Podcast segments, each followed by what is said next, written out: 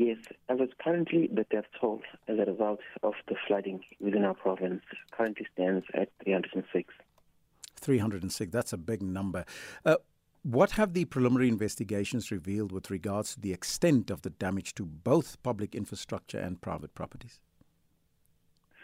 As there's been massive damage to both public and private infrastructure across the province, our disaster management teams are continuing uh, to do assessments and they're continuing also to provide support to communities that need this support.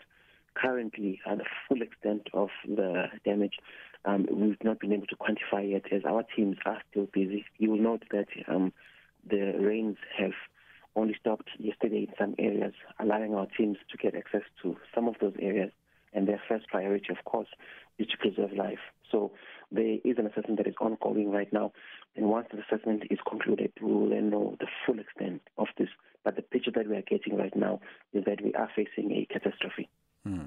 Local residents have decried the slow assistance that has been coming for many families and individuals. How would you respond to this?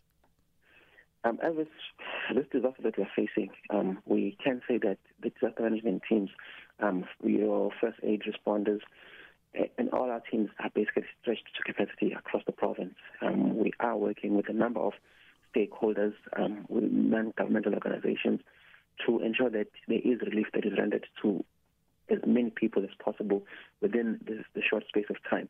But we do know that, that, that, we do also call upon communities to band together and let us make sure that um, we do evacuate areas that are unsafe, areas that have got unstable ground, and seek higher shelter and not immediately uh, seek to return to those areas if we see that um, it's not raining because um, some of the ground is still not stable in some areas. So our teams are stretched, but they're doing the best they can within these difficult circumstances. These storms seem unprecedented. Any update on the arrival of the SANDF and other any other form of assistance from the national government? There's been a lot of support that has been provided, um, this, this, whether it be from the national government, uh, from private um, business, from non-governmental organizations, um, in assisting with the relief efforts.